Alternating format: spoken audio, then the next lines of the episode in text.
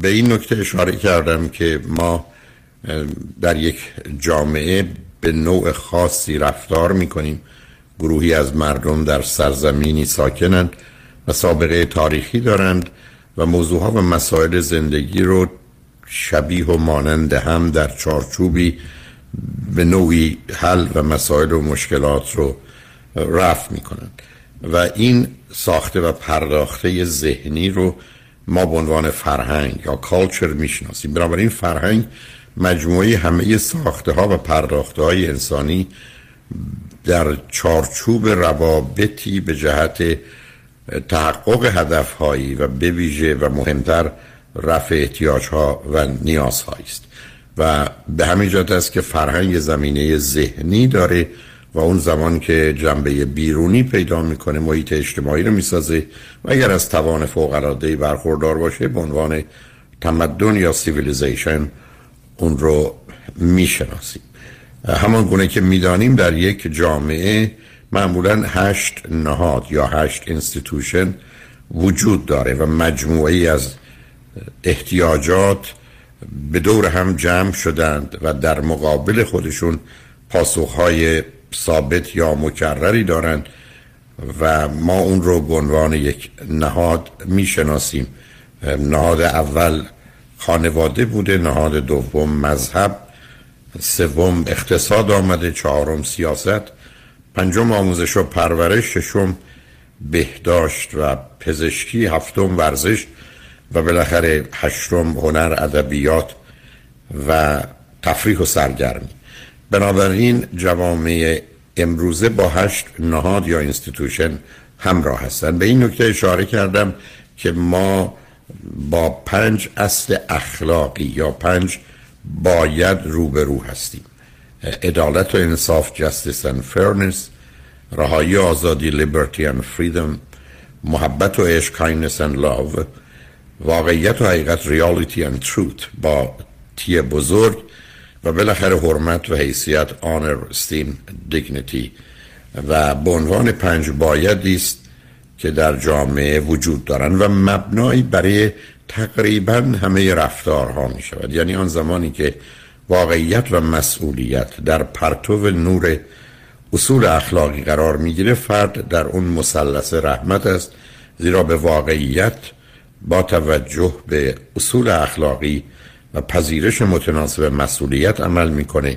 در غیر این صورت در مثلث زحمت و نکبت قرار می‌گیره که در مفاهیم اولیه انسانی با موضوعهای استراب، افسردگی، خش و استرس همراه است. اما در هفته گذشته به این نکته اشاره کردم که علاوه بر نظام اخلاقی ما یک نظام ارزشی داریم. ارزش به عنوان واقعیات مرجح value system.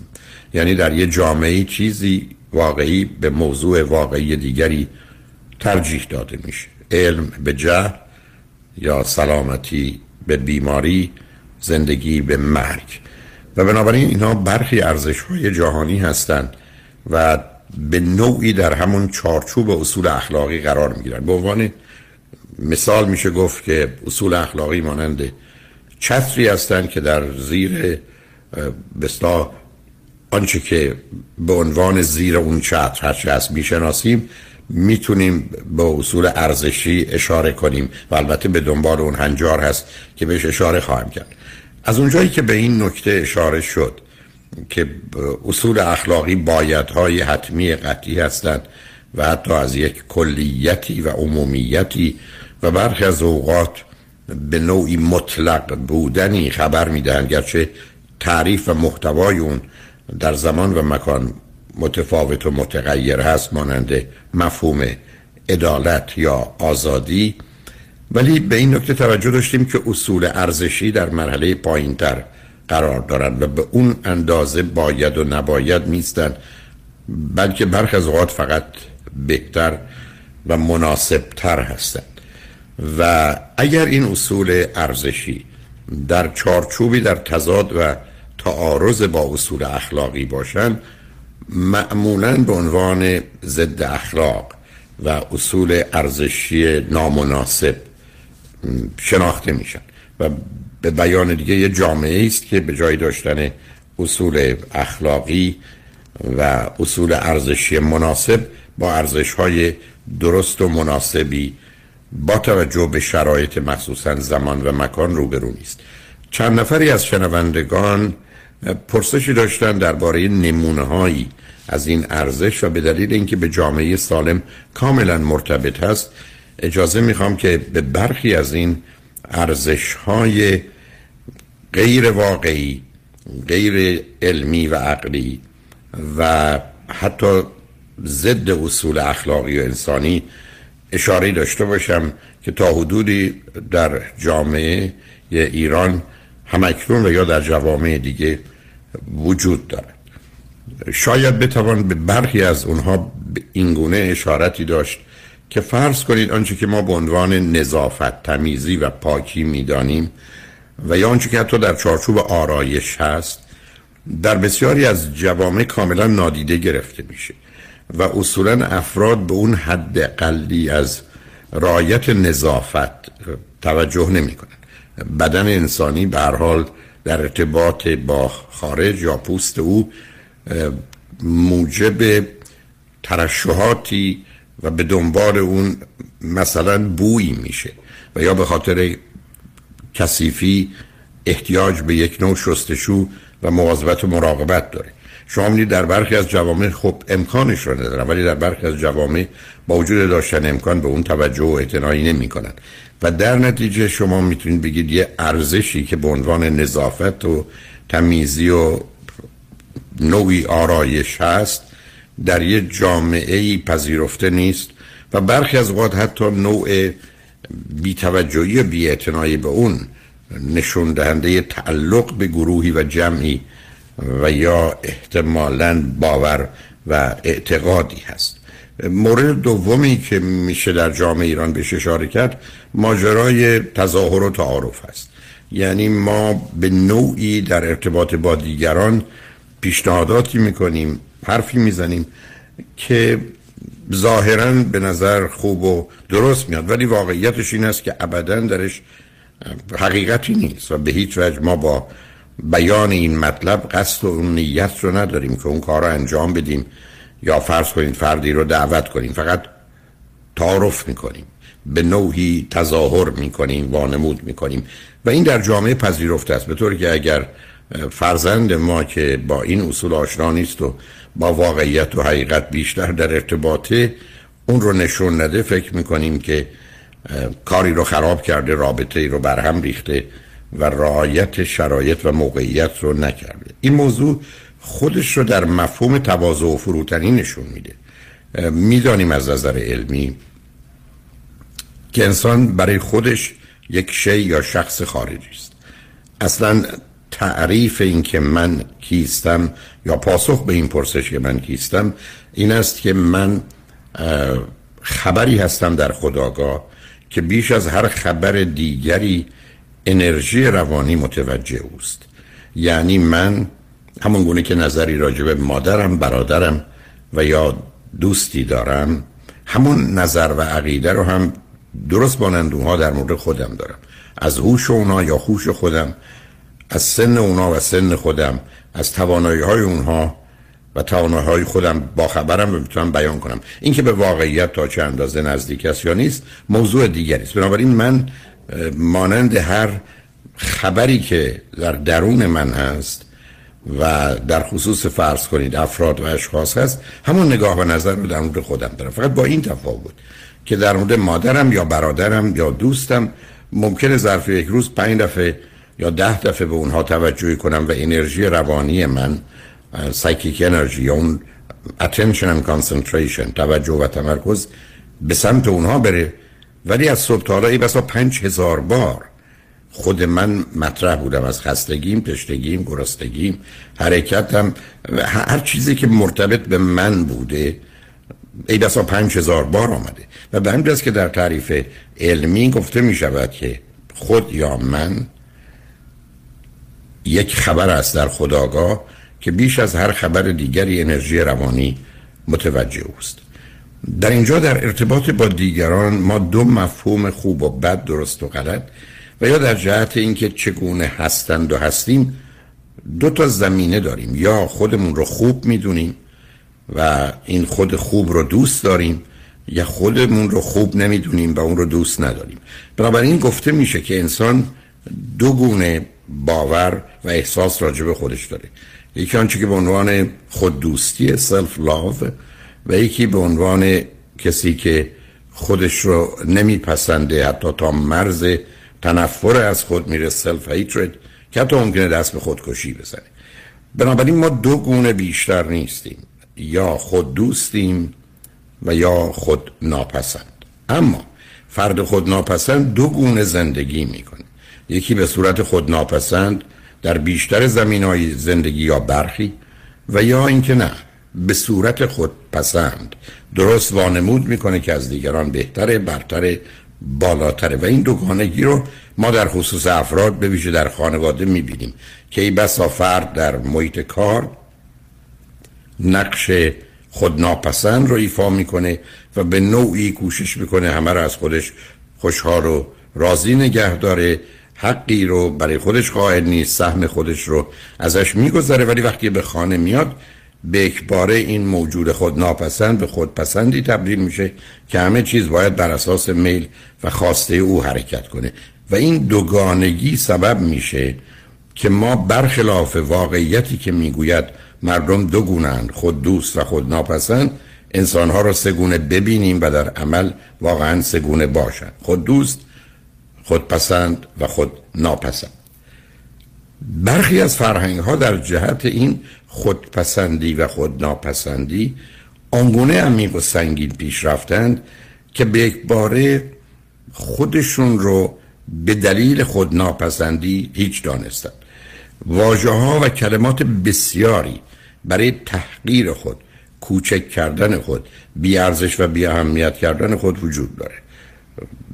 بنده هم حقیرم صغیرم گناهکارم ناچیزم بیارزشم بی اهمیتم غلام شما نوکر شما چاکر شما مخلص شما.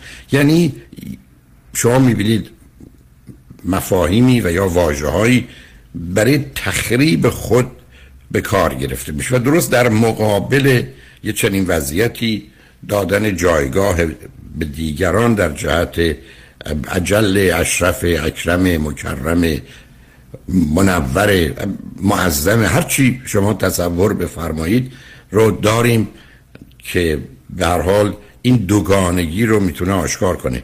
شما در یه کشوری مانند امریکا نمی بینید که مردم خودشون رو اینقدر کوچک کنند و حقیر رو ناچیز بدونند و دیگران رو هم اونقدر بزرگ کنند حتی وقتی نام رئیس جمهور رو یا پیغمبرشون رو می‌برند حتی قبلش ای بسا یک لغت قبلش یا بعدش به اون اضافه نمی کنند و حتی با گفتن مسیح به نوعی بازگو کننده اعتقاد و باور خودشون به حضرت مسیح هن ولی این لغت حضرتی که من به کار بردم هم برای اونها معنایی نداره.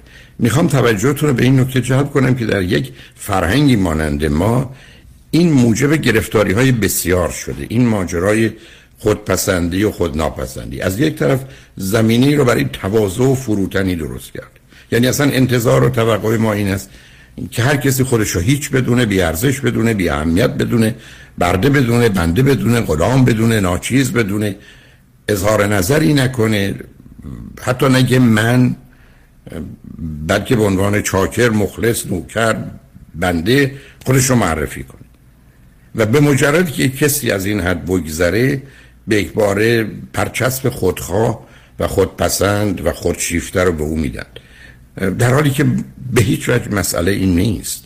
درست برعکسشه. اون احساس حقارت و ناچیزی میل به برتر بودن و بالاتر بودن و نوعی خشم و عصبانیت رو در من و شما می‌تونه به راحتی به وجود بیاره. به همجاست که در یه جامعه و فرهنگی مانند ما اگر کسی پزشکه و بگه من دکترم یه نوعی وانمود که خب ما, ما که می‌دونستیم یا میفهمیدیم. حالا چرا باید بگه؟ چرا باید بگه من مهندسم؟ خیلی خوب هستی که هستی. و شما وقتی کلماتی از این قبیل میشنوید که به نظرتون عادی میاد و در فرهنگ ما پذیرفته شده است با یه بیماری فرهنگی روبرو میشید که افراد قرار بیارزش باشن بی اهمیت باشن. این وضعیت در قرن و با در مسیحیت حتی به صورت اینکه آدم گناهی کرده در بهش و همه ما گناهکاریم. و حالا این موجود گناهکار باید زندگی کنه در میاد که بقیده برتران راسل این ماجرای اوریجینال سین یا گناه اولیه عامل اصلی و اساسی مبارزه و مخالفت با اخلاق و انسانیت و نادیده گرفتن او بوده. و متاسفانه می‌دانیم که کودک انسانی به دلیل نادانی، ناتوانی، نیازمندی، عدم قابلیت در بسیاری از موارد برای یادگیری و یا ذهن و فکر منحرف خودش رو بد می‌دونه. و بنابراین گفتن به یک کودک یا انسان بزرگسال که تو بدی غالب اوقات با مخالفت واقعی روبرو نمیشه. آمارای امریکا هم نشون میده. حتی این مردم بیش از 70 درصدشون خودشون رو خوب نمی‌دونن. حالا در یه جامعه مانند ما این موضوع تواضع و فروتنی و اینکه اگر ما رو به نامی خواندند یا عنوانی دادن حتی باید باش مخالفت کنیم و بگیم نه من خاطرم است کسی که دکترای تاریخ داشت و برخی بهش بودن آقای دکتر بلا فاصله با جمله استغفر الله استغفر الله مثلا بنده دکتر نیستم. فکر می‌کرد از این طریق با تواضع و فروتنی خودش رو بزرگ می‌کنه و متاسفانه بسیاری از ما این رو اینگونه می‌بینیم که یک فردی با وجود اون جاگاه پاگاهی که داره خودش رو در حقیقت هیچ دانست و حتی برخی از اوقات در فرامینی که برای کشتن دیگران داده میشه فرد همچنان برای ابراز تواضع و فروتنی به نوعی اون رو خاطبه میده. گویی که کسی که دیگری رو به مرگ محکوم کرده همچنان موجود حقیره. ناچیز بی ارزشی است. همین زمینه ای میشه برای غیبت کردن. یعنی چاپلوسی و تملق در ظاهر و غیبت کردن. بسیاری از اوقات شما در یه میهمانی می‌بینید که فردی از یه فردی تعریف می‌کنه و معمولا اقراق می‌کنه و او رو براش یک ارزش یا جایگاه قائل میشه که نیست. ولی اگر اون فرد اون مهمونی رو ترک کنه بلا فاصله که دو تا عیب و ایراد او اگر در خود او نه خانواده و فامیلش یا در گذشتش پیدا می‌کنند و مطرح می‌کنند. و این نشون دهنده فریبکاری و دروغی است که ما درگیر این ماجرای خودپسندی و خود ناپسندی هستیم. به همجاز که من همیشه توصیه می‌کنم که اگر به مهمانی تشریف می‌برید بمونید تا آخر چون شاید با رفتنتون خیلی اتفاقات که شما دوست ندارید بیافته همین ماجرای تواضع و فروتنی و غیبت و چاپلوسی است که زمینه را حتی برای بزرگترین مشکل فرهنگی ما یعنی مهرطلبی فراهم می‌کنه. تیپ مهرطلب مهربان نیست. خودش رو دوست نداره دیگران رو دوست نداره. خودش رو خوب نمی‌دونه دیگران رو خوب نمی‌دونه. از سر ترسش استراب و وحشتش فکر می‌کنه باید با مردم به گونه ای عمل کنه. که مردم از او راضی باشن موجب خوشحالی اونا بشه بنابراین با دروغگویی با نمود کردن با پنهانکاری با تعارف با اقراق زمینه ای رو فراهم می‌کنه که او رو خوب بدانند و دوست داشته باشن تا اونجایی که واقعا تیپ مهرطلب تیپیست که در زندگیش دو هدف بیشتر نداره. به همه ثابت کنه که خوبم و به خاطر اون پس من خواستنی و دوست داشتنی هم پس من رو دوست داشته باشه در حالی که نه خودش رو خوب می‌دونه نه خواستنی و دوست داشتنی. و این فریب و دروغ بزرگ است که سبب میشه ما با افراد به دو نوع که دو تا نقش مهرطلب و نقش مخالفت با هر نوع مهر و دوستی رو ببینیم. و این تضاد رو برخی از اوقات افراد به عنوان دو شخصیتی بیان می‌کنن. که هیچ ارتباطی به موضوع دو شخصیتی نداره بلکه فقط نشان دهنده یه تیپ مهرطلبه که مجبور اونگونه وانمود کنه که از حق خودش سهم خودش حد خودش همه و همه میگذره و به نوعی مایل است که در خدمت شما باشه. گویی در این خلقت و طبیعت آمده که موجب خوشحالی و رضایت دیگران رو فراهم کنه.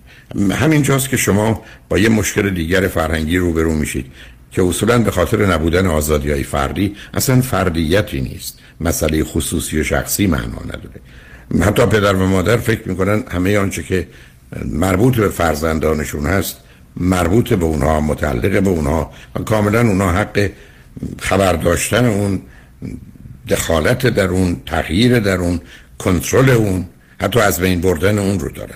یعنی شما در یه چنین جامعه با این مفهوم خود ناپسندی و احساس اقارت و بدی که هست موضوع فردیت آنچه که به عنوان پرایوت و خصوصی و پرسونال در جوامع دیگه شناخته میشه رو من و شما داران نیستیم. یا فرض کنید موضوع وابستگی ما. به نوعی ما مجبوریم وانمود کنیم که نه تنها فامیل درجه یک فامیل درجه دو و سه رو هم دوست داریم به اونا عشق میورزیم براشون همه کار می‌کنیم. و حتی برخی از اوقات در روابط به خاطر همین باورها و یا احساسات و یا نشون دادن اون به ازدواج دو نفری تن در میدیم یا با اون موافقت می‌کنیم و یا مخالفت می‌کنیم که فقط به نظر نیایم که مبادا ما خودمون رو جزی از خانواده نمی‌دونیم. نف و پنهان کردن حسمون احساسمون باورمون عادی عادی است. ما به راحتی می‌تونیم نشون بدیم که سردمون نیست گرسته نیستیم تشته نیستیم. چون باید این گونه وانمود کنیم احساسمون رو که اگر کسی رو دوست نداریم نمی‌خوایم کنارش باشیم رو ابدا نباید نشون بدیم. در جهت باور و اعتقادات حتی حق پنهان کردن داریم. حتی به عنوان یه ضرورت می‌تونیم اون رو به استناد باورهایی به نوعی و به گونه رد و نفش کنیم و اون رو از خودمون دور نگه داریم. یعنی تقیه حتی باور خود اعتقاد خود رو به خاطر حفظ خود یا حفظ جان خود به گونه دیگه وانمود می‌کنیم که مورد آزار و اذیت نگی قرار نگیریم. شاید بدترین اونها مسئله احترام و اطاعت. مفهوم احترام که اساسش در دوران بردگی و بندگی اساسش بر کوچکتر و بزرگتر بالاتر و پایینتر بهتر و بدتر.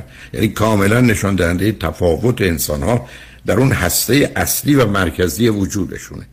و بنابراین قرار هست ما به دیگران احترام بگذاریم. رعایت آداب و ادب و رعایت یه اصولی در ارتباطات بسیار عادی است. اینکه شما به کسی برسید سلام کنید.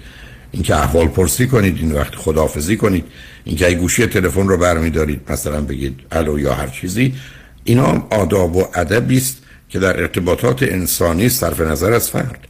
و اونها رو کاملا میشه فهمید. ولی اینکه من قرار وقتی که شما هستید حرفی نزنم یا شما اگر حرفی زدید که غلط است و بد است و نادرست به خاطر احترام به شما که پدر منید اون رو انجام بدم یعنی این مفهوم احترام در یک ارتباط سطحی ظاهری حتی در یک احترامی که در ارتش معموله نیست بلکه نوعی فرمان برداری و به دنبال همین احترام که مفهوم اطاعت میاد.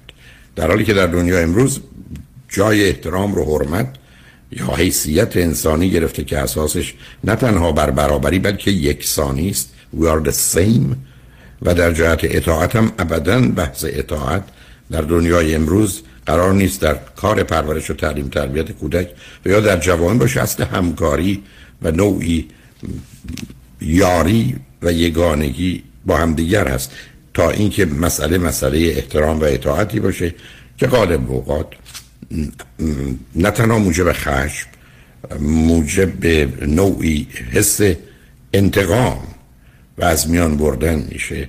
به خاطر اینکه فرد مجبور و محکوم به این است که این اصول رو رعایت کنه. حالا در یه جامعه آنچنان کار گذاشته شده و ساخته شده که مسئله احترام و اطاعت رو ما به عنوان اصل و اساس می‌شناسیم.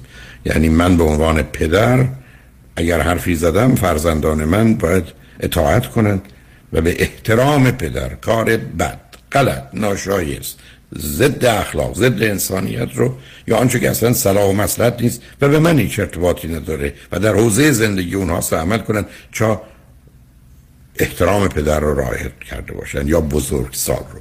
اینا از اون مفاهیم ویرانگری است که در یه جامعه به جای توجه به برابری انسان و اینکه درست و غلط و خوب و بد کدام است و بر مبنای اون حرکت کردن مسئله احترام و اطاعت میاد و ناچار در قسمت آخر موضوع واقعیت و حقیقت همه پس زده میشه و به جای اون موضوع مسلحت و منفعت میاد. یعنی آنچه که مهمه مسلحت است. آنچه که مهمه منفعت است. ما با واقعیت و حقیقت کاری نداریم. ما با اصول دیگر اخلاقی عدالت و انصاف کاری نداریم. ما با مفهوم ای بسا محبت و عشق هم کاری نداریم. آنچه که برای ما مهم هست فقط و فقط موضوع مسلحت است. که مسلحت چیز و حتی اون رو به عنوان اصولی نه تنها در روابط فردی بلکه در نظام اجتماعی یا سیاسی خود هم می‌دونیم. از اونجایی که برخی از شنوندگان خوب عزیز پرسشی در جهت برخی از اصول ارزشی که همکنون در جامعه است و به جای که مفید باشه بسیار مزره و غالب اوقات با اصول اخلاقی در تضاده نمونه های خواسته بودن این چند مورد رو بهش اشاره کردم. در دو جلسه گذشته به این نکته اشاره کردم و امروز هم توجهی به اون داشتیم که ما با پنج اصل اخلاقی یا بایدها روبرو هستیم و با توجه به شرایط کنونی ایران و یا طرح موضوعهای مربوط به جامعه سالم به اینجا رسیدم که بهتر است از یکی از این اصول یعنی رهایی و آزادی شروع کنیم. مفهوم آزادی که موضوع علمی مذهبی و فلسفی است و شاید در همه این سه زمینه پیچیده ترین موضوع باشه. به راحتی میشه گفت که با سه تا مفهوم که به هم مرتبطند ولی مختلفند ارائه میشند. یکی مفهوم رهایی است که به عنوان آزادی منفی freedom from. یکی مفهوم آزادگی است. به این معنا که من جهان رو فقط کمی کمی با خوب و بد همراه می‌بینم و بیشتر اون تفاوت و این تفاوت ای بسا هفتاد هشتاد نود درصدی جهان به من این فرصت و امکان رو میده که کنار دیگران راحت و آسوده باشم و نه رفتار خودم رو خوب و بد و نه رفتار اونها رو خوب و بد بدانم. بنابراین مفهوم آزادگی است و اهمیتش در دنیا امروز با توجه به ارتباطات و رفت آمدی که در جهان وجود داره بسیار مهم و برجسته است. و بالاخره موضوع بعدی خود موضوع آزادی است که در مورد اون سوء تفاهمات بسیاری وجود داره. به این نکته رسیدیم که ما با تعریفی از این آزادی باید پیش بریم و به اینجا رسیدیم که آزادی در حقیقت امکان اجازه و حق انتخاب راه و هدفی و یا چیزی و حتی دقیق اگر بخوایم بگیم پذیرفتن شرایط و موقعیتی است که قوانین خاصی بر اون حاکمه. به بیان دیگه مفهوم آزادی با اختیار قانون با توجه به شرایط و موقعیت همراهه. و وقتی که صحبت از آزادی میشه سخن از این است که من حق انتخابی اجازه انتخابی امکان انتخابی داشته باشم که زندگی خودم رو هدفهام رو خواسته و آرزوهام رو تعقیب کنم. ولی در این مسیر که حرکت می کنم قوانین حاکم برای رسیدن به اون رو به عنوان اصل اساسی آزادی بشناسم. به بیان دیگه آزادی انتخاب قانون درسته. آزادی انتخاب قید و بند درسته. آزادی حتی به یک اعتبار انتخاب زندان درسته. یعنی روزی که من خودم رو محدود می‌کنم مقید می‌کنم که کاری رو انجام ندم زیرا با انجامش به خودم و یا دیگران آسیب می‌زنم. و بنابراین تعریف آزادی به این صورت در میاد که حق امکان اجازه انتخاب راه و هدفی که درست خوب مفید مناسب و راه رو برای من و دیگران در انتخاب بعدی آسانتر و ممکن می‌کنه. من نمی‌تونم با استفاده از آزادیم خودم رو معتاد کنم و حالا به استفاده از ماده مخدر مجبور باشم. بنابراین ملاک آزادی انتخاب قانون درسته. نتیجتا در گفتگویی که به صورتی نسبتا مفصل داشتیم آزادی به معنی بیقانونی نیست. حتی میشه به راحتی این رو گفت که در جهانی که من شما زندگی می‌کنیم هیچ شیعی و هیچ شخصی آزاد نیست بلکه فقط انتخاب قانون حاکم بر خودش رو می‌کنه. اینکه شما پشت فرمون میشینید قوانینی رو بر خودتون تحمیل می‌کنید. اینکه شما احتمالا استراحت می‌کنید یا به استخری میرید و شنا می‌کنید قواعد و قوانینی رو انتخاب می‌کنید.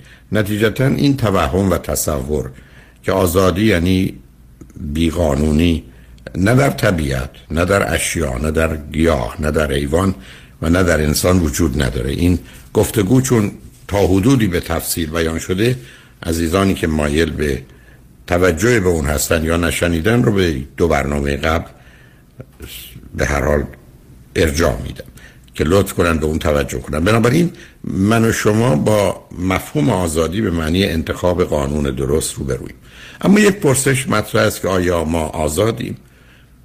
پاسخش این است که یک ما حس و احساس می‌کنیم که آزادیم.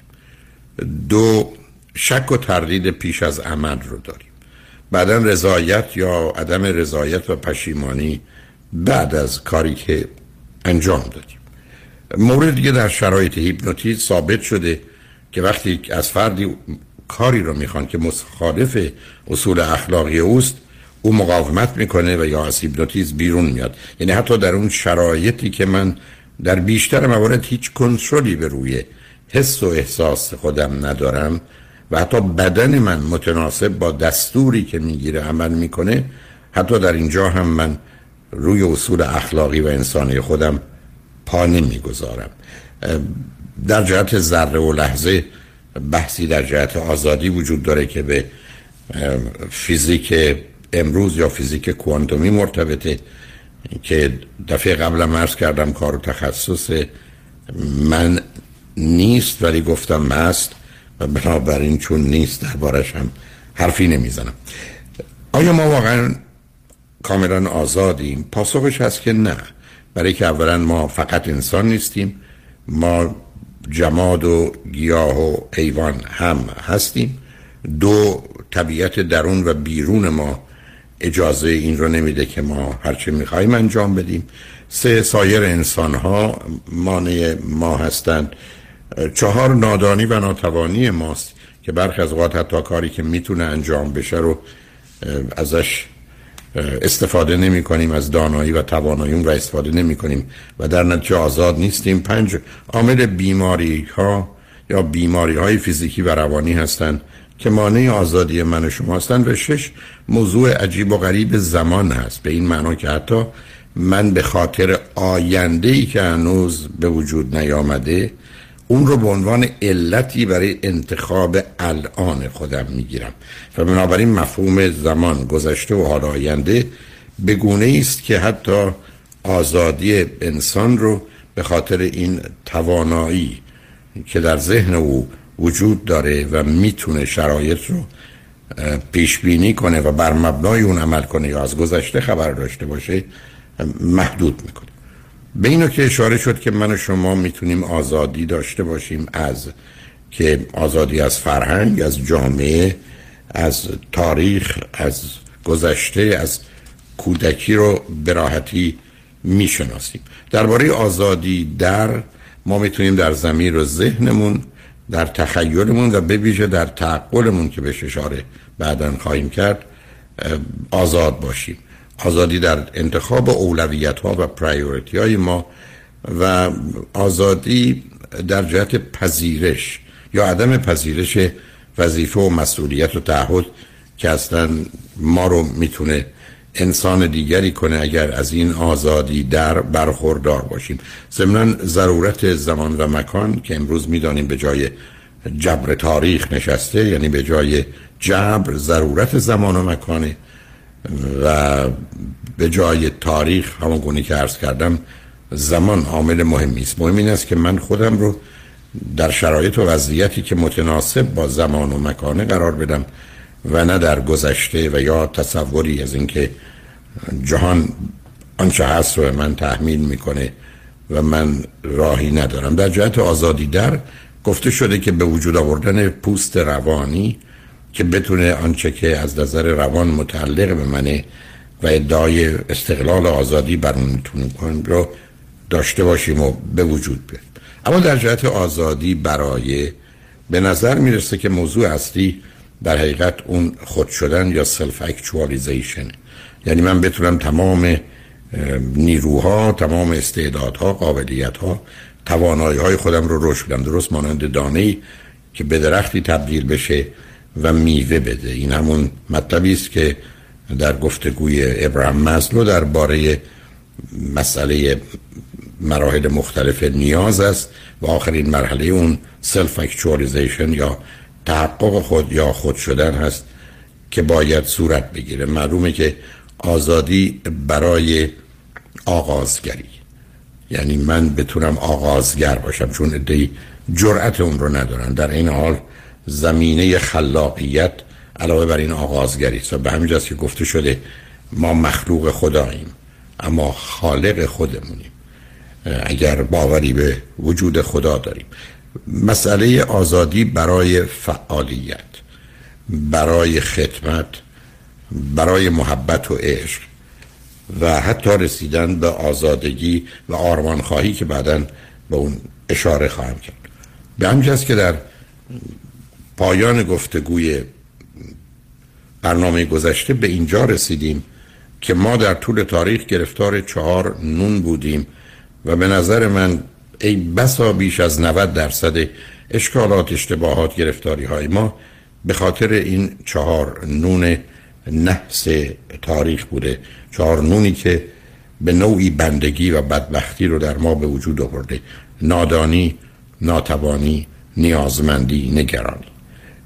بارها به این نکته اشاره کردم که در طی شاید نزدیک پنجاه سال کار و فعالیتی که در زمینه ارتباط با دوستان داشتم شاید ندیدم کسی پدر و مادری که به خاطر بچه ها در یه زندگی مانده باشن. غالب اوقات گفته میشه به خاطر بچه ها من در اینجا بودم. نه. اگر دقیق نگاه کنیم آنچه که سبب میشه حتی توضیحاتشون رو بشنویم. من موردی حتی استثنایی ندیدم. موضوع نادانی است ناتوانی است نیازمندی است نگرانی است. نمی‌دونم. اگر بدونم نمی‌تونم. بعد نیازهای فیزیکی روانی اجتماعی وجود داره که از اختش بر نمیام که برآورد کنم برای خودم و یا عزیزان و فرزندانم و تازه نگرانم که چه اتفاقاتی می‌تونه به دلایل مختلف بیفته. بنابراین علت ماندن من در یک زندگی نامناسب نادانی ناتوانی نیازمندی نگرانیه. نه به خاطر بچه ها یا حتی گذشت و تحمل فداکاری رو ما اون زمانی انجام میدیم که به دلیل این چهار نون نادانی ناتوانی نیازمندی نگرانی گیر و گرفتاریم. در حالی که در برخی از کشورها که این همه نادانی و ناتوانی وجود نداره یا نیازمندی نیست و یا نگرانی نیست بسیاری از مردم تحمل شرایط بد و منفی رو نمی کنند و به این نکته اشاره کردم که ما می‌تونیم به جای این چهار نون به نوعی بندگی و بدبختی چهار بی بگذاریم که زمینه راهایی و آزادگی و سلامت و خوشبختی رو برای ما داره و اون چهار به برابری است برادری است بهزیستی است و بالاخره بردباری شکیبایی. یعنی آنچه که در دنیای امروز ما بیش از همه بهش احتیاج داریم رسیدن به اصل برابری است. نه یک ثانی بلکه برابری که به اون اشاره خواهم کرد و بعد از این برابری برادری است. یعنی پذیرفتن همدیگه به عنوان خواهران و برادران.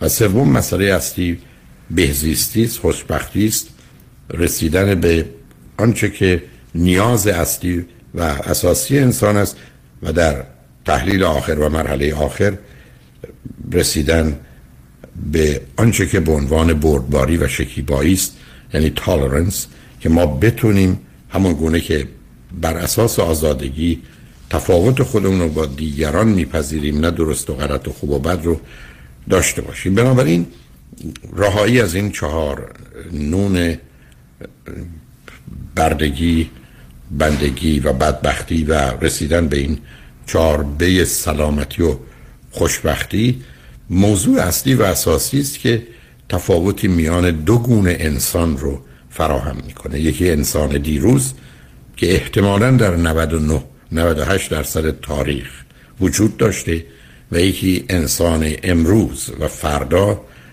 که با توجه به آنچه کتاب حال ارز کردم می‌تونه زمینه هایی برای دگرگونی و تغییر در خود رو به وجود بیاره.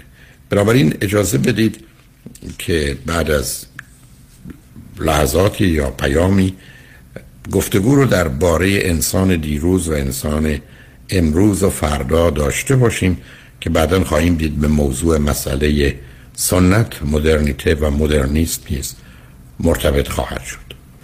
به اینجا رسیدیم که ما به راحتی می‌تونیم نه بر اساس یک طرح طبقه بندی دو گونه انسان رو مورد مطالعه قرار دیم. یکی انسان دیروز که در 99 درصد تاریخ بوده و یکی انسان امروز و فردا.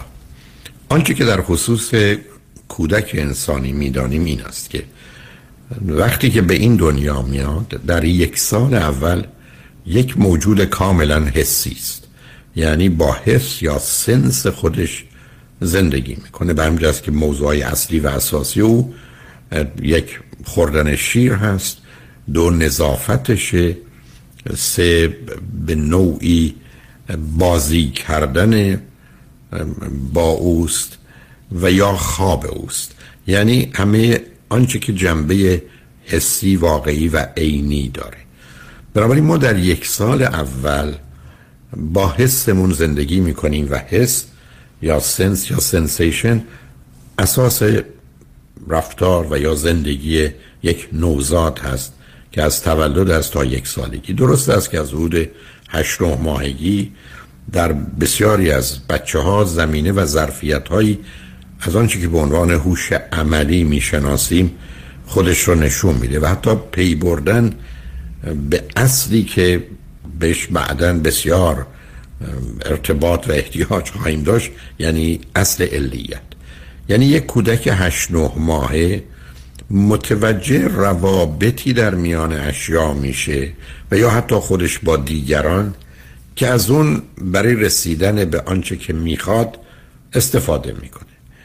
با سر دادن صداش و یا گریه‌ای که کاملا مشخص شده یک واکنش نیست بلکه یک انتخابه مادر یا دیگران رو می‌خواد. اگر احتمالا اسباب بازی اون روی یه پتو باشه ولی از او فاصله داشته باشه پتو رو می‌کشه تا اسباب بازی رو هم همراه اون بیاره و برداره. یا با حرکت کردن بر روی گهواره خودش اشیاء دوروبرش یا آنچه که مخصوصا برای حرکت کردن و جلب توجه گذاشتن رو به نوعی ارائه میده. حتی پیاژه نشون میده که کودک نوزاد هشت ماهه وقتی که یک گلوله به گلوله دیگری می‌خوره و گلوله دوم راه میافته. دومی به سومی می‌خوره راه میافته. سومی به چهارمی می‌خوره و اون حرکت می‌کنه. وقتی که اون رو به این صورت در بیارن که گلوله اول به دومی نمی‌خوره اما دومی و بعد سومی راه میافته تعجب و احساس تعارض رو در ذهن کودک و واکنش هایی که نشون میده میشه دید. و او به اینجا می‌رسه که مسئله علت یا علیت یا کازالیتی موضوعی است که در حدود هشت ماهگی در کودک خودش رو نشون میده و از اونجاست که ما به اینجا می‌رسیم که هر چیزی علتی سببی موجبی داره. حتی از دیدگاه تجزیه و تحلیل های بعدی باور ما به اینکه جهان خالقی داره. نتیجه این اصلی است که در حدود هشت نه ماهگی توسط یک نوزاد کش میشه که ما در جهانی که رابطه علت و معلولی وجود داره زندگی می‌کنیم. درسته که او حتی تا سالهای بعد حتی 7 سال بعدش هم از آنچه که میدانه خبر نمیشه. درست مثل من و شمایی که چشممون بدون آموختن می‌بینه یا گوشمون میشنوه او هم اون رو در درون خودش حس و احساس می‌کنه بدون اینکه اون رو تفکیک بکنه و یا برای اون جایگاهی خاص و مشخص قائل باشه.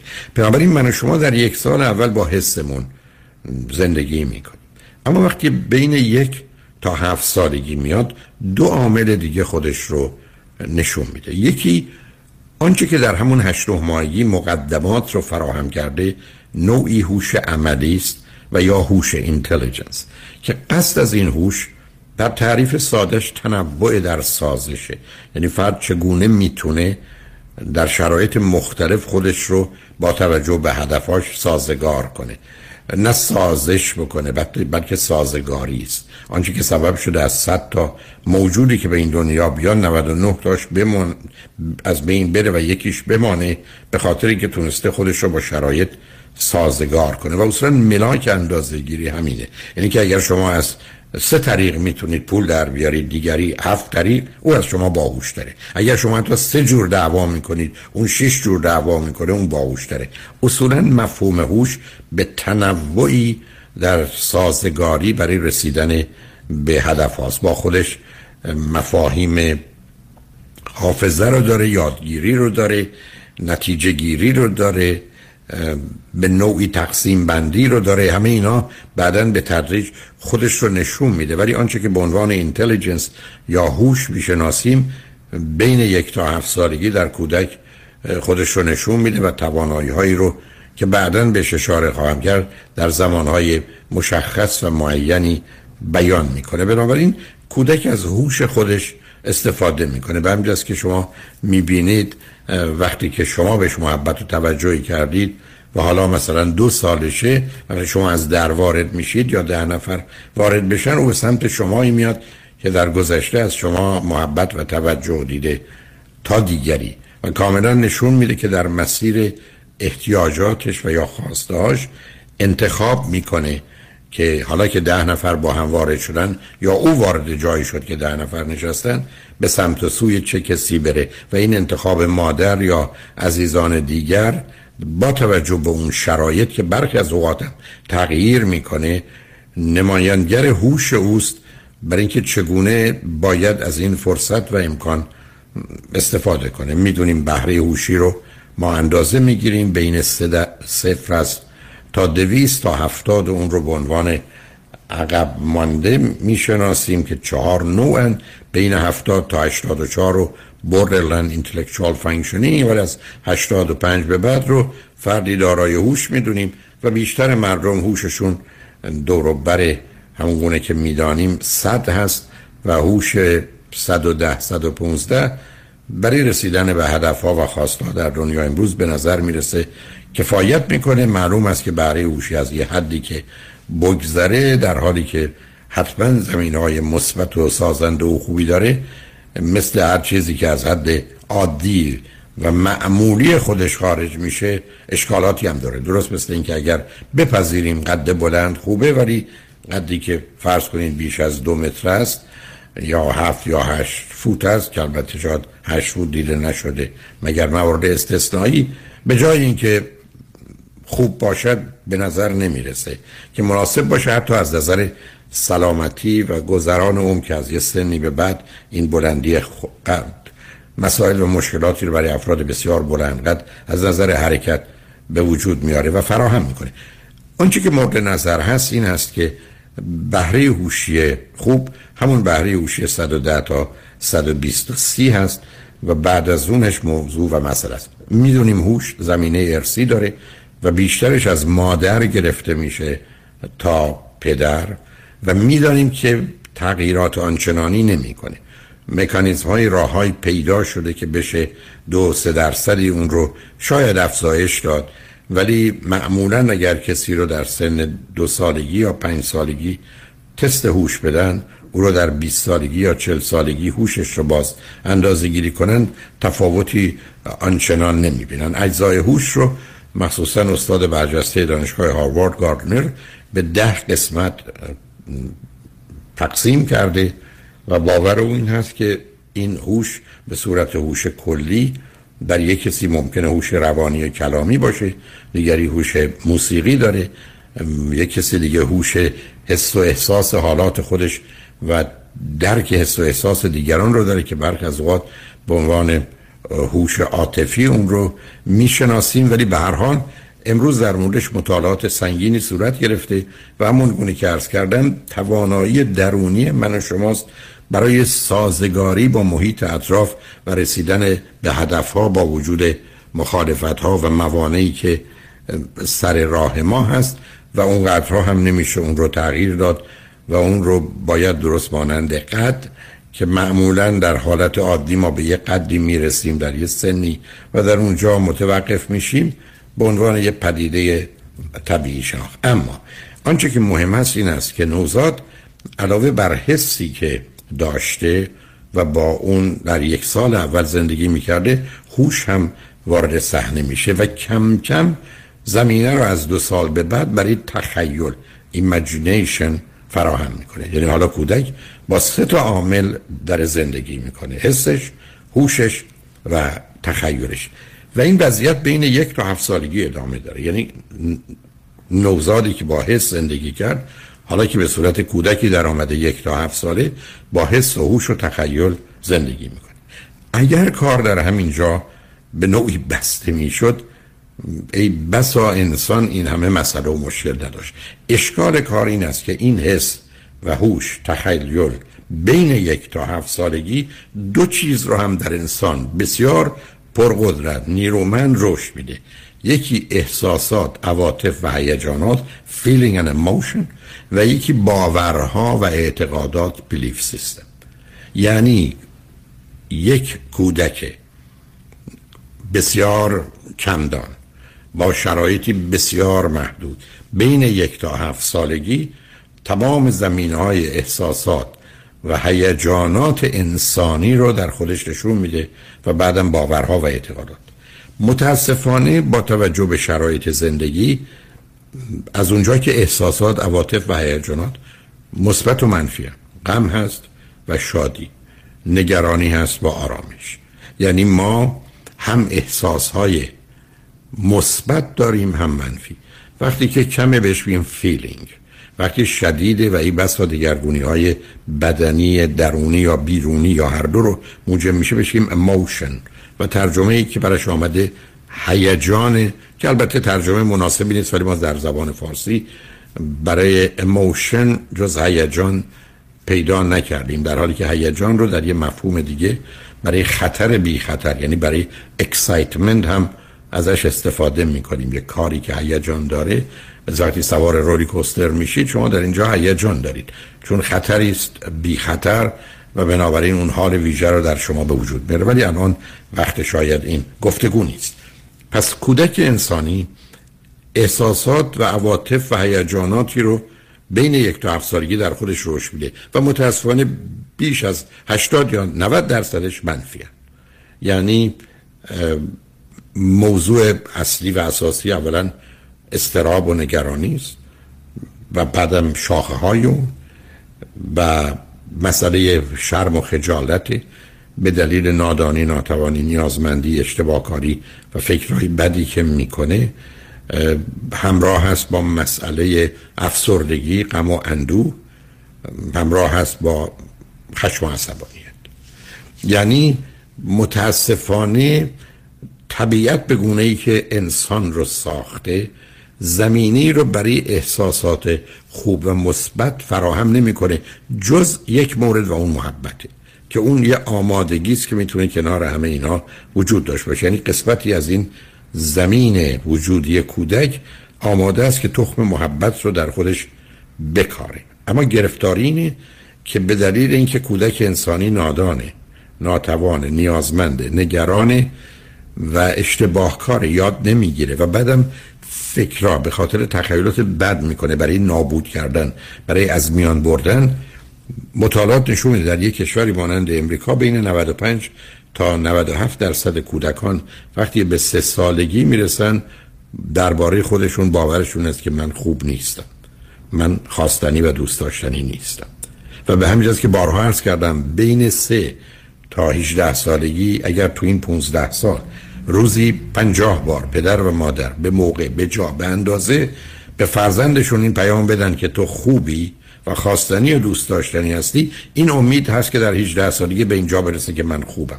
ولی متاسفانه اکثریت غریب به اتفاق مردم نمی‌رسن. همان گونه که ارز کردم آمارهای نشون میده که 70 درصد مردم امریکا خودشون رو خوب نمی‌تونن و این در خصوص بقیه کشورها می‌تونه خیلی بیشتر هم باشه. بنابراین اشکال کار در طبیعته برای که کودک در بین یک تا سه سالگی می‌فهمه نادانه می‌فهمه ناتوانه می‌فهمه احتیاج داره. حتی روزی 700 800 تا احتیاج داره.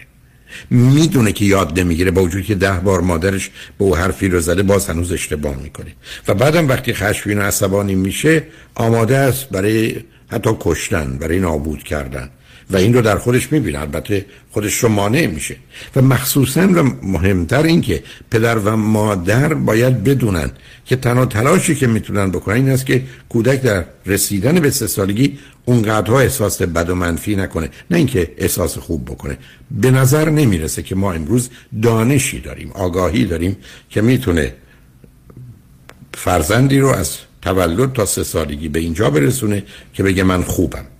ما همچین توانی رو از نظر علمی نداریم چون می‌دونه نادانه می‌دونه نمی‌تونه هزاران چیز رو نمی‌تونه. می‌دونه که یاد نمی‌گیره با وجود که ده بار بهش گفتن همچنان اشتباه می‌کنه یا بهش توجه نمی‌کنه. همه اینا دست به دست هم میده و زمینه رو فراهم می‌کنه برای اون برداشتی که متاسفانه بعدا نظام های مذهبی با ماجرای گناه و کافر و مشرک و نجس و اینها به روی انسان میریزن و انسان در طول تاریخ همه رو پذیرفته. برای اینکه شما وقتی که امروز در یه جامعه مانند امریکا 95 درصد بچه ها در سه سالگی می‌رسن من بدم و پدر مادرها کاری نمی‌کنن تازه بیشتر انتظار و توقعاتی از او دارن و پیام این که تو پسر یا دختر خوبی نیستی یا کار خوب نمی‌کنی یا اشتباه می‌کنی او رو پر می‌کنن از اینکه تو بدی و به درد نخوری.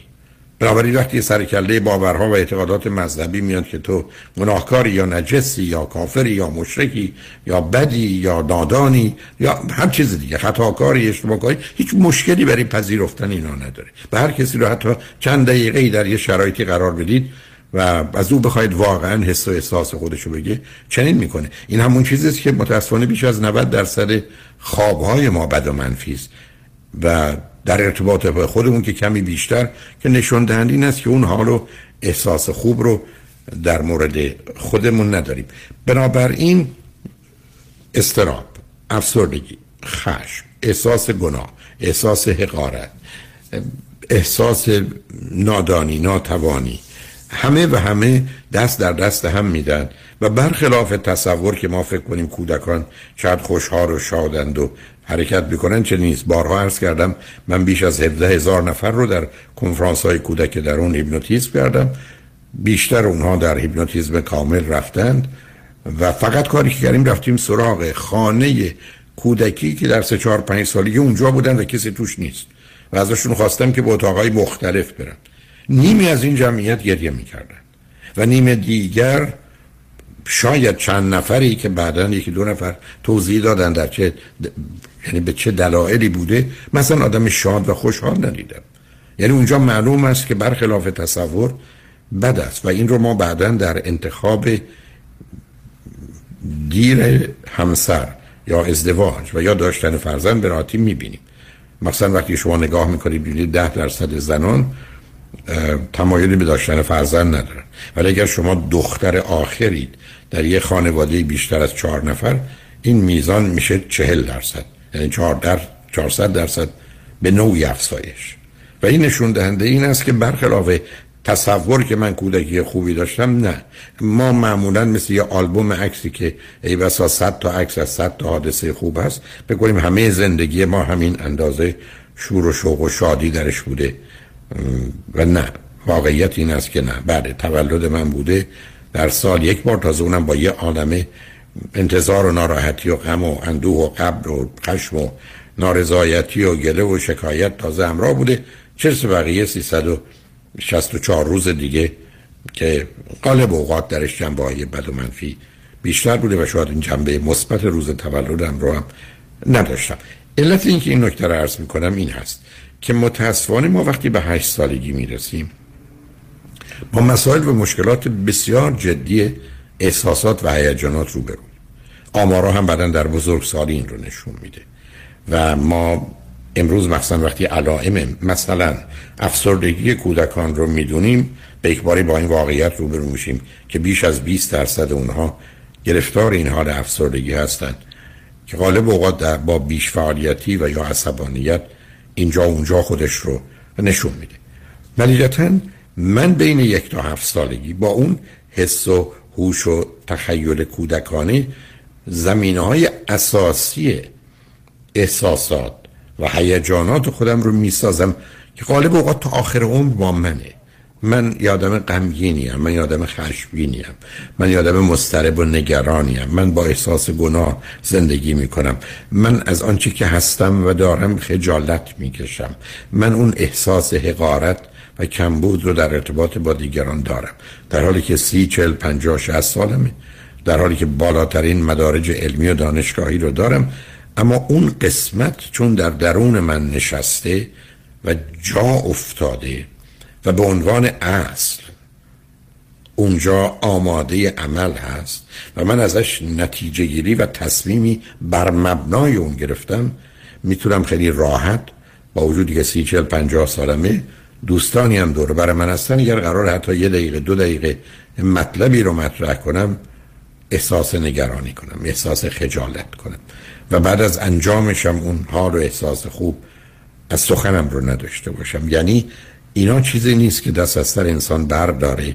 و بنابراین من به خاطر این یک تا هفت سالگیم که با حس و هوش و تخیلم زندگی کردم احساسات عواطف و هیجاناتی دارم که بیش از 90 درصد اونها بد و منفی است. فقط یه زمینه در چارچوب مسئله محبت و دوستی دارم و امید من این است که بتونم به اون تکیه کنم و بر مبنای اون تا حدودی زندگی رو از یه آرامشی امنیتی و صلح و ثباتی برخوردار کنم مورد دوم باورها و اعتقادات منه. من بین یک تا هفت سالگی در یه خانه عادی در یک کشور عادی که تازه زیر بار بمباران تبلیغات مثلا مذهبی نیست اسم یک پیامبر یا یک دین یا یک کتاب آسمانی رو ده هزار بار بیست هزار بار اونم غالب اوقات با احترام با واجه های خیلی مشخص. حتی اگر در خصوص فردی هست به صورت جمع از او یاد کردن قبل نامش چیزی گذاشتن بعد نامش چیزی گذاشتن و یا حتی ما رو به رفتاری متناسب با جایگاه و مقام اون فرد واداشتن قرار گرفته. و حتی پنج مورد از اینها کافی است که من رو در جهت گرایشم به چنین باورهایی متمایل و متمایز از دیگران کنه. چه به اینکه ده هزار بار اتفاق افتاده. پنج هزار بار اتفاق افتاده و نه تنها پنج هزار بار اتفاق افتاده من بیست هزار بارم به اون فکر کردم. یعنی دیدم که اسم پیامبری آمد و مردم چنین کردن. بعدش که به اون فکر می‌کنم یا به ذهنم میارم خب اون حالت رو دوباره تجربه می‌کنم. بنابراین موضوع در این است که من بین یک تا هفت سالگی. نظام باورها و اعتقادات رو از مسائل جزئی گرفته که حتی به زنان باید چگونه کرد یا مردان به بچه ها یا بزرگ سالان یا افراد سال خورده گرفته تا موضوع مهم و اساسی در جهت کشورم و یا ملتم و یا در جهت باورها و اعتقادات مذهبی این چنین عمیق و سنگین در اونجا گیر افتادم. درست مانند کسی که فارسی بلده چون در کشور ایران زندگی می‌کنه و زبان دیگری بلد نیست و فهمیدن دیگران نه براش اونقدر مهمه مگر خودش احتیاج داشته باشه و نه زندگی او رو تحت تاثیر قرار میده. بنابراین مطالعات نشون میده که یه چیزی نزدیک 95 درصد مردم حتی یک بار هم به صورت جدی به این فکر نمیافتن که باورها و اعتقادات مذهبی خودشون رو چک کنن شاید نادرسته و به همین که وقتی عرستو میگه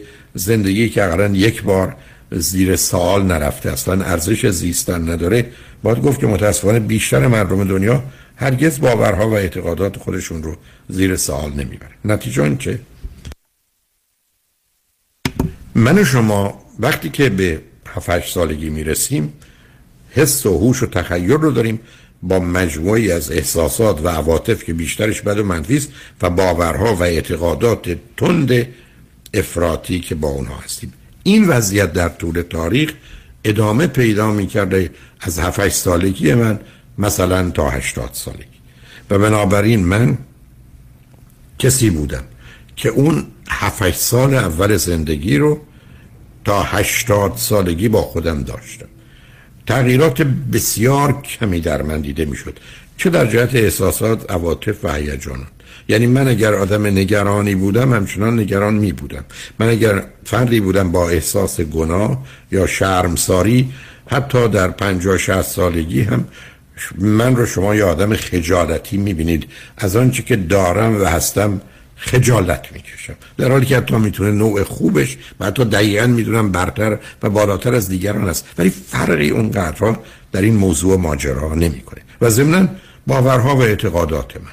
هرچی که من راجب زن یا مرد خواهر و برادر فرزند ازدواج درباره مذهب کتاب آسمانی آنچه که بزرگان و رهبران هستند حالا با توجه به شرایط وضعیتی که در اون زندگی کردم همه اینا در وجود من جا افتاده و مخصوصا از اونجایی که چیزی بیش از 80 درصد شخصیت من و شما در 8 سال اول شکل فرم می‌گیره. یعنی 80 درصد از آنچه که ما هستیم. شخصیت یعنی مجموعه صفات و ویژگیهایی که من رو تعریف می‌کنه البته تعریف دقیق تری هم داره.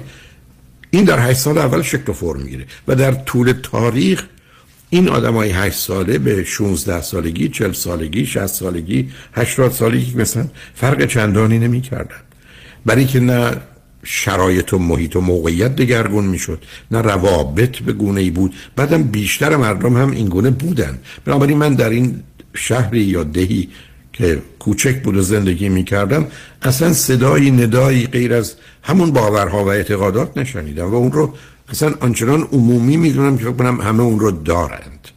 و یا احساسات و عواطفی که من دارم اگر آدم حسودی هم اگر آدم کین دوزی هم اگر آدم پنهانکاری هم اگر آدم بدجنسی هم همه اینا رو با خودم دارم و فقط کوشش می‌کنم از اون به گونه ای استفاده کنم که کمتر این آسیب رو ببینم. ولی شما نمی‌تونید من رو از اون دور کنید. من خودم با هزاران فردی روبرو شدم.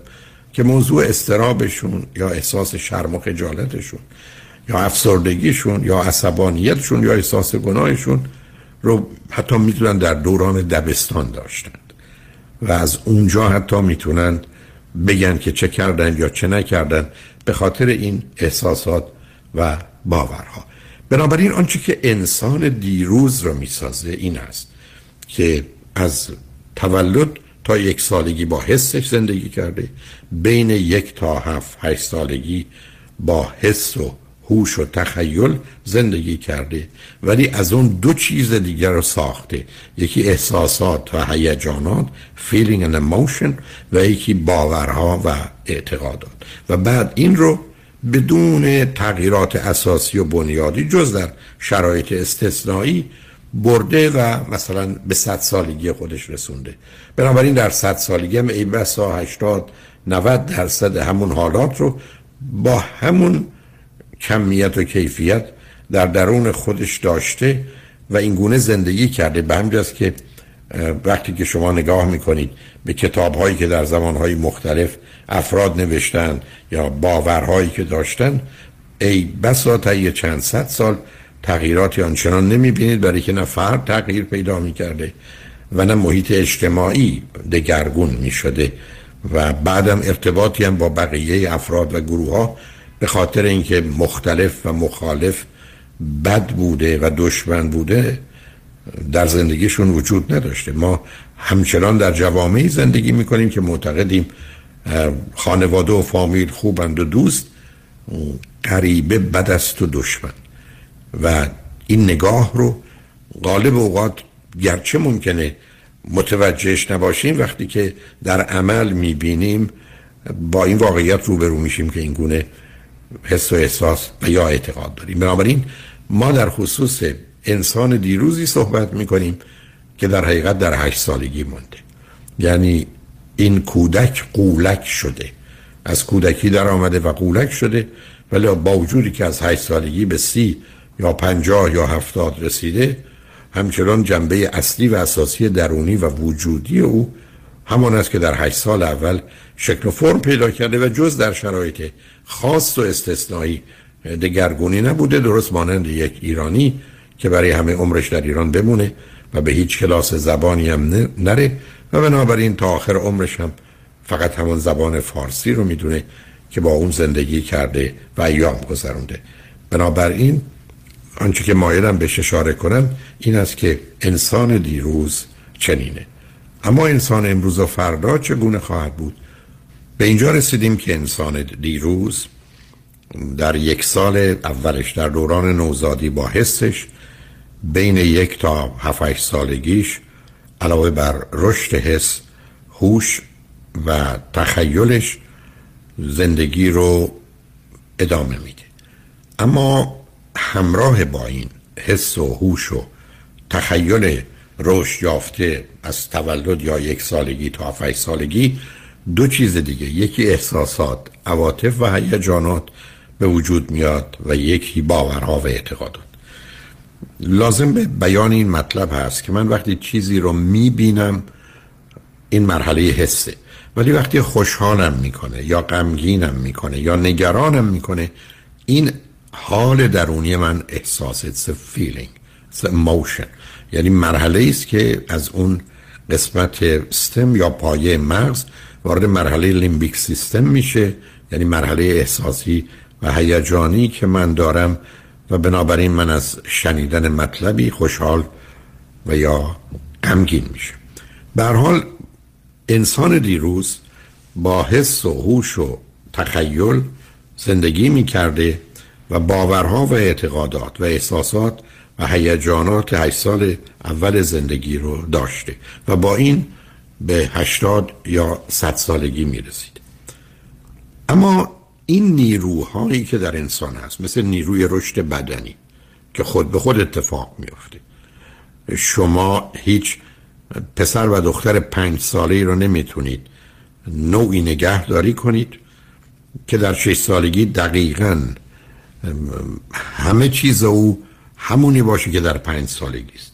یعنی دو تا قاعده طبیعت یکی حفظ انتقال ژن و یکی تغییر و دگرگونی یا در این زمینه ها رشده یعنی گروث بنابراین همه نیروها و توانایی های من و شما آهسته و یا سریع در طول زندگی ما پیش میرن. درست مثل قد من و شما که افزایش پیدا می‌کنه حدود 20 سالگی دیگه متوقف میشه و دیگه فعلا دیگه رشد قدی من و شما نداریم. اما ما در یه مسیر رشد و یا تغییر و دگرگونی قرار داریم.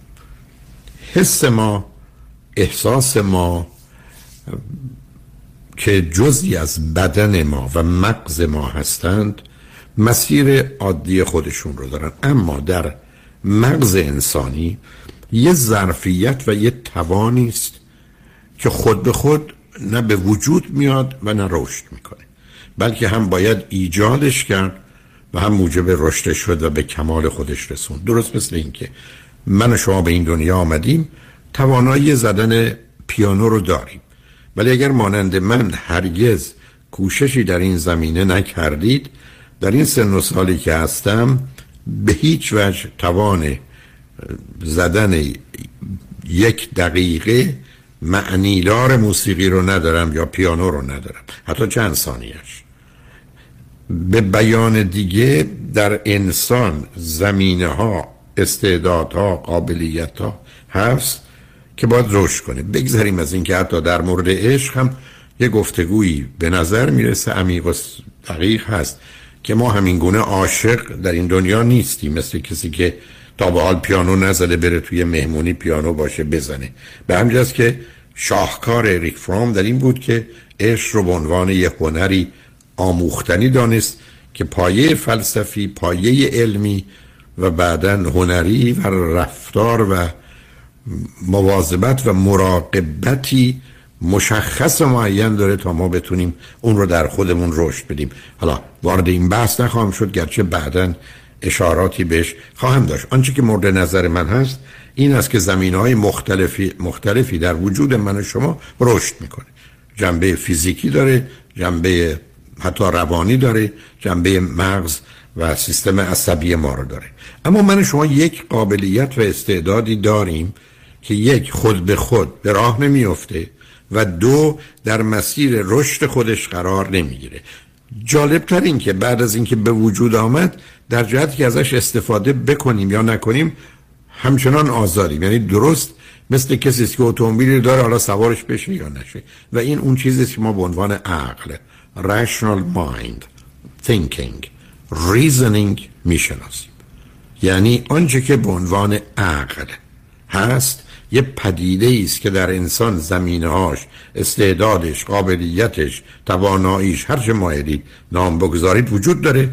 ولی باید ابتدا به وجود بیاد و بعدا باید به کمال خودش برسه و تازه بعد از رسیدن به کمال خودش یا در هر جایی که قرار گرفته باید آگاهانه بخوایم ازش استفاده کنیم یا نکنیم. و این موضوع بی نهایت مهم است. در دنیای امروز و مایل هستم که توجه شما شنوندگان خوب و عزیز رو به اون جلب کنم. احتمالا پرسشی که مطرح میشه این که این عقل چیه؟ شاید بهترین طریقه بیانش و یا تعریفش چون یه نیروی درونی است اینه که بدونیم چه کارکردهایی و یا چه کارهایی یا چه function ی به یک اعتبار برای من و شما داره. عقل اولا به نظر می‌رسه که خودش به خودی خودش یه مقدار دانایی و آگاهی و توانایی های کشف و درکی است که در دور بر خودش داره. درست مثل اینکه شما وارد اتاقی میشید هیچ چیز رو نمی‌بینید چراغی رو روشن می‌کنید حالا شما می‌تونید ببینید. بنابراین موضوع اول و مسئله اصلی و اساسی در خصوص عقل اینه که آدمی که عقل داره یا عاقله یه چیزایی رو می‌بینه چون چراغ رو روشن کرده و اونی که این چراغ رو روشن نکرده معناش این است که عقلی نداره. دوم ترازویی است که بعدا باش بسیار کار دارم. یعنی یه اسکیل هست که می‌تونه پدیده ها رو اندازه بگیره. چه کمی و چه کیفی.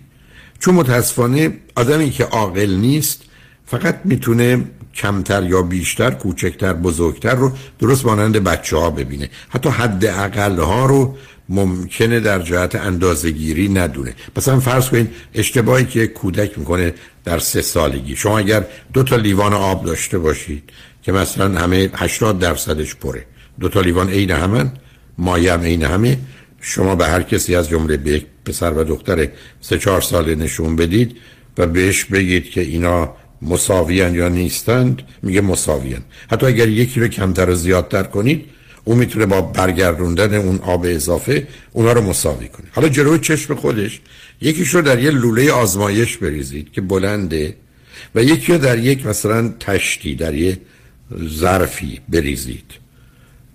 وقتی از کودک بپرسید اینها کدام آبش بیشتره کودک میگه اونی که در اون لوله آزمایش ریختید و بلند و حال برجسته است. و این دومی کمتره.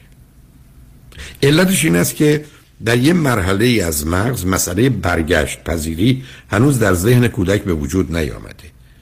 در حالی که کودکی که مثلا چهار ساله هست متوجه است که اگر این آبها رو برگردونه به لیوان ها این لیوان ها باز مساوی و از عمل برگشت با خبره.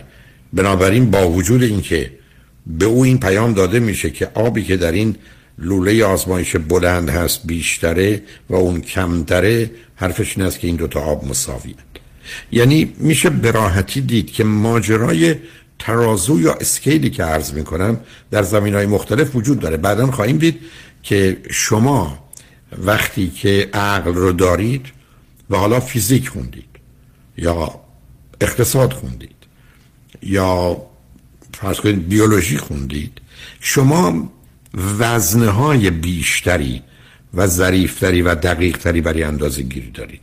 و الا ماجرای عقل و ترازو رو شما یا دارید یا ندارید.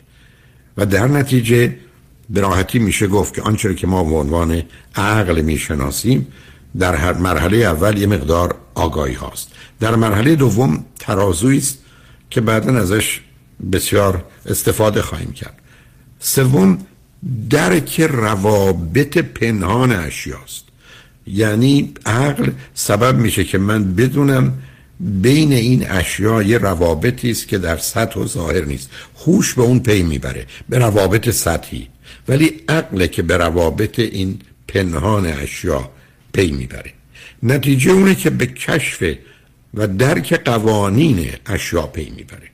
یعنی من حالا متوجه میشم که روابط پنهانی که میان این دو ماده وجود داشت حالا می‌تونم قانون حاکم بر اونها رو هم پیدا کنم. یعنی حالا علاوه بر دانستن روابط عقل کمک می‌کنه به کشف و درک قوانین. مورد بعد وقتی که عقل در مسیری قرار می‌گیره که از سنی میگذره مثلا بعد از دوازده سیزده چهارده سالگی و یا حتی علائم اولیش در هشت نه سالگی خودشو نشون میده. زمینه تجرید و انتزاع حالت های abstraction فرض کنید که شما با یه حیوانی روبرو بشید. مطالعات نشون میده غیر از کلاغ حیوانات معمولا تا عدد سه رو متوجه. یعنی اگر یه مرغی باشه که ده تا جوجه داشته باشه و اینا جلوش باشن شما یکیشو بخواید بردارید واکنش نشون میده. ولی اگر اینا پشت سرش باشن در حوزه دید او نباشه. حتی هفتاش رو بردارید. متوجه نمیشه یا هشتاش رو بردارید. متوجه نمیشه که جوجه هاش نیستن. ولی که همینقدر که دو تا جوجه رو می‌بینه فکر کنه همه جوجه ها هستند علتش این است که حیوان عدد رو متوجه نمیشه. ولی وقتی شما به انسان می‌رسید ما با مفهومی مثل عدد آشناییم. حتی خاطرتون رو به این نکته جلب می‌کنم که شما وقتی میگید شش در جهان ششی وجود نداره. شش تا صندلی هست. شش تا میز هست ولی ششی نیست. اینکه شما می نویسید اون علامت و نشانه است. چیزی به اسم شش وجود نداره. یعنی اینقدر تجریدی و انتظایی است. عجیب اون که توانایی ذهن من و شما حدود دوازده سالگی یازده دوازده سالگی به اونجا می‌رسه که نه تنها می‌تونیم عدد شش رو بفهمیم عدد منهای شش رو هم می‌تونیم بفهمیم. و به همینجاست که جبر رو نمیشه به یه بچه در هشت نو سالگی آموخت. مگر رسیدن به ده یازده دوازده سالگی که با این واقعیت روبرو میشه که مفهوم تجرید و انتظار به صورت منفی هم معنی داره. در حالی که می‌دونیم در یه تجزیه و تحلیل ساده اگر یه چیزی نیست نیست دیگه. پنج تاش نیست هفت تاش نیست معنا نداره. ولی من شما می‌فهمیم چون اون عقل رو داریم. یعنی به من شما کمک می‌کنه که با این واقعیت روبرو بشیم. که هم عدد شش و هم عدد منهای شش هست و از اینجاست که می‌تونیم آگاهی های پیدا کنیم قبل از اون نه. این نکته رو عرض کنم که مطالعاتی که صورت گرفته که ما بخوایم شرایط عقلی کودکان رو به جلو پرتاب کنیم غالبا انجام نمیشه یعنی اگر شما یک کودک رو که این کار کردن از همون ماهای اولیه با یه موضوع آشنا کنید که اون در هشت سالگی توان درکش رو انجامش رو داده باشه. اگر یه پسر و دختر هشت ساله دیگرم بیارید حتی یه هفته وقت صرف کنید یا خواهر و برادر دوقلوش رو که به هم نزدیکن بیارید یه هفته وقت صرف کنید به اون می‌رسه. یعنی هشت سال کوشش شما بی نتیجه بوده. نشون دهنده این است که یه زمینه هایی باید وجود داشته باشه تا بعدا بتونه یه چیزی بر روی اون استوار بشه. نتیجتا اونچه که مایلم عرض کنم این است که ما توانایی تجرید و انتظار رو داریم. برای همین مبناست که می‌تونیم مفاهیم رو بسازیم. یعنی شما می‌تونید بگید اینا خوردنی هند. یا اینا خوردنی نیستن. یا حتی حرف این است که اینا مبلمانن. در حالی که شما می‌دونید بچه کوچک وقتی رو پای پدرش هم می نشینه میگه رو صندلی نشستم. رو مبلم میگه صندلی. تو رخت خوابش هم بشینه میگه صندلی. چون به عمل نشستن کار داره. نه به اون جایی که در اون قرار می‌گیره. یعنی اینا نشون دهنده این است که به حال این مفاهیم به تدریج ساخته میشن. همراه با این مفاهیم نهادها هستن. یعنی اون چیزی که سمبول ها هستن که معنی دارن. و برای کودک در مراحل اولیه اونقدر معنایی نداره ولی بعدا کم کم پیدا می‌کنه. توانایی دیگرش استدلاله و نتیجه گیری است. یعنی می‌تونه دست به یک بحث و گفتگویی بزنه و نتیجه بگیره. حتی مسئله جمع. اگر شما بگید چرا چهار به اضافه پنج میشه نو میان به شما چهار تا از یه چیز رو می‌گذارن. میگن یک دو سه چهار. حالا پنج تا می‌ذاریم حالا بشمار. شما میشمارید یک تا نو بنابراین استدلال میشه کرد که چرا چهار به اضافه پنج میشه نو علتش این هست که ذهن برای یه چنین چیزی آماده است و احتیاج نداره به این جنبه بیرونی. بنابراین عقل من و شما که مقدار آگاهی داره ترازو هست روابط پنهان رو متوجه میشه قوانین جهان رو کشف می‌کنه زمینه تجرید و انتظار داره مفاهیم و نمادها رو می‌سازه. استدلال می‌کنه به نظر می‌رسه که با یک مفهوم احتمال probability و با یه مفهومی که میشه نامش رو ریاضی گذاشت کار می‌کنه. و این حرف پاسکال هست که طبیعت به زبان ریاضی نوشته شده و او هم اینگونه به موضوع نگاه می‌کنه. نتیجتا آدم عاقل کسی است که به طبیعت یا واقعیت آنگونه که هست دسترسی داره. و اگر مسائل و موانعی هست اونها رو می‌شناسه. بنابراین عاقل کسی است که بگونه ای فکر می‌کنه که طبیعت کار می‌کنه. عاقل کسی است که بگونه ای فکر می‌کنه که طبیعت کار می‌کنه. همینجا توجه به این مسئله است که ما چیزی به اسم منطق داریم لاجیک وقتی که ارسطو متوجه شد در زمان او سوفستیانی بودند که مردم رو سر کوچه و در مجامع به بحثایی می‌گرفتند و از سیستمایی که بعدا نام سفسطه و مغلط روم گذاشتن استفاده می‌کردن و مردم رو گرفتار می‌کردن تصمیم گرفت که یک دانشی رو یا قواعدی رو بیان کنه که نام اون رو لاجیک یا منطق گذاشتیم. یعنی لاجیک یا منطق. مجموعه اصول و قوانینی است که طریقه به کار بردن درست عقل رو میآموزه. و مثلا زمینه رو برای استدلال فراهم می‌کنه. بنابراین وقتی گفته میشه یه موضوعی منطقی است یعنی استدلال به گونه گرفته شده و نتیجه شده و نتیجه پیدا کرده که میشه گفت از اصول منطقی پیروی کرده. جالب اینه که در صدها موردی که دوستان من دیدم در گفتگو حتی تو رادیو تلویزیون نه تنها در فارسی انگلیسی هم میگن منطقی نیست اصلا بحث منطق نیست. یعنی بحث عقلانی نبودنشه. یعنی عقل درش راهی نداره برای که تجزیه و تحلیل در حال موضوع منطقی نیست. علت این است که عقل یه وسیله است که کار خودش رو انجام میده. به همجاست که دزد عقلش رو به کار میاندازه دزدی کنه. رئیس بانک عقلش رو به کار میاندازه که ازش دزدی نکنه. بعد از اینکه دزدی اتفاق افتاد کاراگاه عقلش رو به کار میاندازه که دزد رو بگیره. بنابراین همه اینا می‌تونن مورد استفاده قرار بگیرن. زیرا عقل یه ابزاری است که می‌تونه مورد استفاده قرار بگیره. بعدا خواهیم دید ارتباطش با اصول اخلاقی از کجا میاد. بنابراین روزی که یک کسی عقل داره توان این رو داره که از یه نیرویی که وجود داره استفاده کنه که در حالت عادی نیست. و همون گونه که عرض کردم اولا این عقل باید به وجود بیاد بعد از اون در برنامه بعد اشاره خواهیم کرد که از سیزده چارده راه هست که میشه این عقل رو هم به وجود آورد و موجب رشد شد. مراحل رشد عقل رو هم می‌شناسیم. از تولد تا 18 سالی یعنی یک مرحله اولیه داره. به یک اعتبار از تولد ما تا حدود 18 ماهگی که مرحله سنسوری موتور حسی و حرکتیه بین 18 ماهگی تا 7 سالگی وارد مرحله پیش از عمل میشه یا former operational stage هست هنوز نرسیده. بین هفت تا دوازده سالگی و مرحله concrete operational stage هست و بین دوازده تا 18 سالگی مرحله formal operational stage هست مرحله عملیات صوری.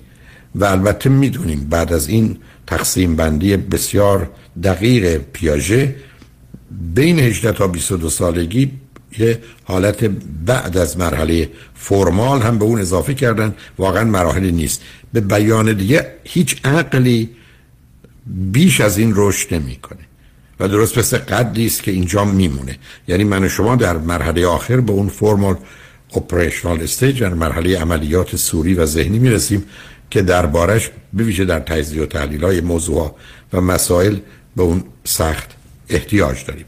حالا پرسشی که مطرح است و در جلسه آینده باید به اون اشاره کنم این هست که در طول تاریخ آدما آمدن با حس و هوش و تخیل احساسات باورها و اعتقادات رو ساختن و با اون تا آخر عمر زندگی کردن. اما می‌دونیم این عقلی که امروز می‌شناسیم از هفت سالگی می‌تونه سرکلش پیدا بشه. البته قبلا زمینه های او ساخته شده و آماده است. حالا از هفت سالگی خودش رو نشون میده و اگر ما بتونیم اون رو به درستی رشد بدیم و به 18 سالگی بعدا 22 سالگیش برسونیم حالا عقل کامل رو داریم. این عقل کامل تو در مفهوم انسانیش چون همه چیز در خصوص انسان ناقصه ولی اون چیزی که حالا اگر کامل نگیم complete یا تکمیل می‌تونیم بگیم تکمیل میشه. حالا قرار این هست که ما این عقل رو ببریم سراغ واقعیت ریالیتی فکت یا اقلا این کار رو بکنه. با بکار گرفتن عقل در ارتباط با واقعیت آنچه که اسمش علم یا ساینس هست به وجود میاد.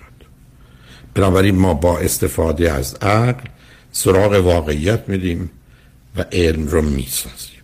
حالا بعدا به این نکته اشاره خواهم کرد که چون عقل در هیچ جای دیگر طبیعت و در هیچ کدام از عناصر طبیعت نیست نه گیاه نه حیوان نه جماعت عقلی نداره و عقل اختصاص به انسان داره اونم انسانی که این عقل رو در خودش به وجود آورده و رشد داده.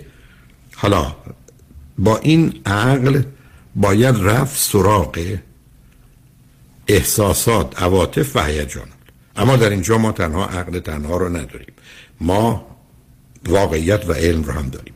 یعنی علم و عقل و واقعیت میره سراغ احساسات عواطف و هیجانات و هم هفته آینده خواهیم دید چگونه اونها رو درست بکنیم از طرف دیگه یعنی اون رو میرسونه به بهترینش خلاص از احساسات بد و منفی و به اوج احساسات مثبت یعنی عشق. از طرف دیگه این علم و عقل و واقعیت میره سراغ باورها و اعتقادات ما. حتی اگر این اعتقادات به مسائل متافیزیک مرتبطه ولی آن زمان که در تجزیه و تحلیل های این جهانی قرار می‌گیره یا علم و عقل و واقعیت ما رو میرسونه به مرحله آرمان خواهی نه ایدئولوژی که امروز در جهان حاکمه. و مفهوم ایدئولوژی این است که یه مجموعی از همه چیزهای خوب و بد که من به همه اونها باور دارم و گیر و گرفتار هستم چون خوب و بد رو همه رو داره. که هفته آینده اون رو توضیح ارز خواهم کرد. نتیجه چه میشه؟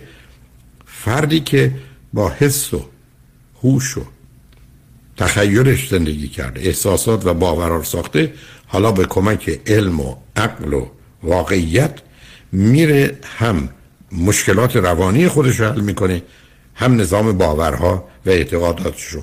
و تبدیل به یه انسان امروز میشه که به خاطر عقلی که تنها قسمت وجودی من و شماست که آزاده می‌تونه به اصول اخلاقی باور داشته باشه و حالا مسئله مسئولیت مطرح میشه.